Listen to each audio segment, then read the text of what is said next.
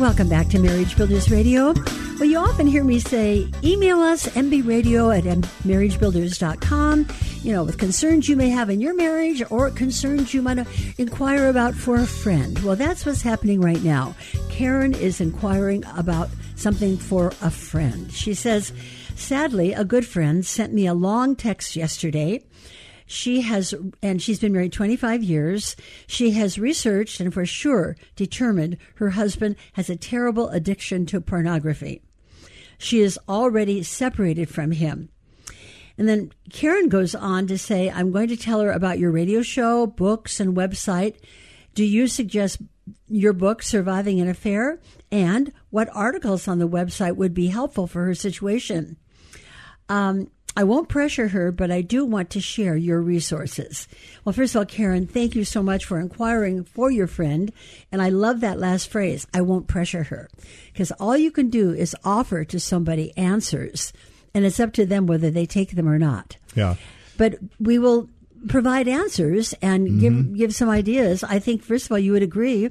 Um, I don't know separation with him, perhaps this other things are going well, I, on? I, I, know of a couple that have just recently divorced because of pornography. I mean, that was the issue okay. was pornography, and he, she he, knew about he, his. He would not give it up. Yeah, she okay. knew about his pornography uh, when they were first married, and uh, and she was and she she almost ended the marriage because of it then, um, and. Um, basically, uh, she would catch him once in a while with pornography, uh, and then finally, uh, the last time she caught him using pornography again, she pulled the, pulled the plug and, and got a divorce. A lot of women consider pornography to be the same as infidelity. It's a form of infidelity. Mm-hmm. Now, it falls under the category of making each other, making your wife unhappy, making your spouse unhappy. It's a love buster. So, so what you what you what you have to understand about pornography is it's one of the worst ways of protecting your spouse, of avoiding protecting your spouse. It's it's one of the worst ways of hurting your spouse. So if if if extraordinary care, mutual extraordinary care, is that I'm going to meet your emotional needs and I'm going to avoid hurting you, the last thing in the world I would want to do is have an affair or watch pornography. Watch pornography because pornography would hurt you why does it hurt you?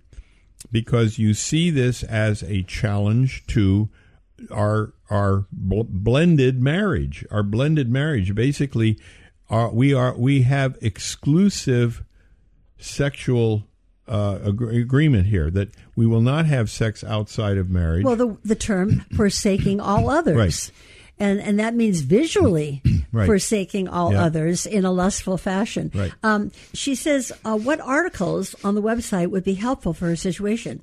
Uh, they've just separated. She just left him, so I'm reminded of your article. I just left my spouse. Now what? Right. Would that yeah, be a good and article? Also, I have an article called "The Scourge of Pornography." Okay, um, and right. and I have uh, basically we have we've addressed quite a bit. If, if, you use the search engine we use on our website, you'll see that there's a lot I've written on the topic of pornography. I I warn people that if pornography is such a problem for you that you can't seem to resist it, I would not use the computer or your smartphone except under supervision. Now, some people have argued that that's just way too extreme. I wrote an article once for Wall Street Journal uh, they asked me to write an article on pornography. So I wrote an article in Wall Street Journal, and I said that you treat pornography the same way you do any addiction, and that is you have to separate yourself from the source of the addiction. So in in the case of a, an alcoholic, you avoid bars. Uh, you don't buy any alcoholic beverage.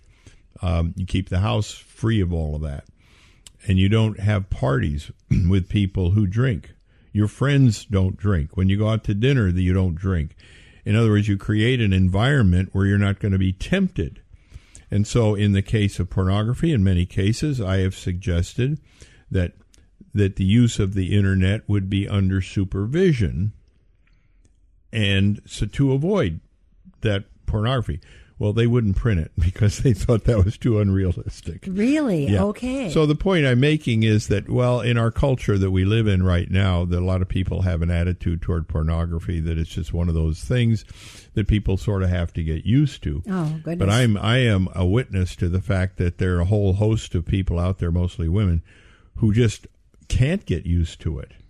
I mean, it's kind of like getting used to your spouse having an affair. Well, those who have been engaged in pornography and have um, stopped the addiction, what have they done to be successful?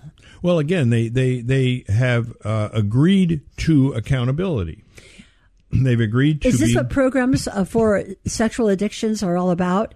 Accountability? Yes, they they all they all have various aspects of accountability, and um, so if a person has an addiction to anything, uh, that what we found is that um, having an accountability partner is a big deal. is is very impor- important in their recovery. So, in her separating, um, she should then say, he has to get help regarding this, and she has to see proof that he is seeking help. Well, there are various various levels of this. I would say that in the, in the case of this one woman that recently got a divorce, her husband actually um, had been in a, a group uh, to help him with pornography. And then he went ahead and, and, and, and used pornography anyway. Right. So I think that there are situations where But that's some people start, don't though. need any Yeah. don't need any of they, they say you don't want me to watch pornography it's it's a it's it's a done deal you well, never have it to worry says here that again. he is has a terrible addiction to pornography. Is how it was worded here. So it sounds like he probably Right. could use outside help Right. and So- encouragement. so she should be able to look at his history um, on on on the internet in other words she looked looked the history section he should not erase any history um, she should be able to look at the history on his cell phone. Um, where has he gone? What has he viewed? Um, and and the basic idea is that first of all she could be holding him accountable. That that one way of doing it. But then he could also have an accountability partner. Many churches have that kind of a situation set up for people. In this case it could very well be it, it is intentional and it is something he's unwilling to change And, in that's that- why she left. and that's why she should leave. Okay. I, agree with So you. she's already left, and I have a few Yeah. questions on her behalf on the other side. Right. So we'll take those. So stay with us for more Marriage Builders Radio.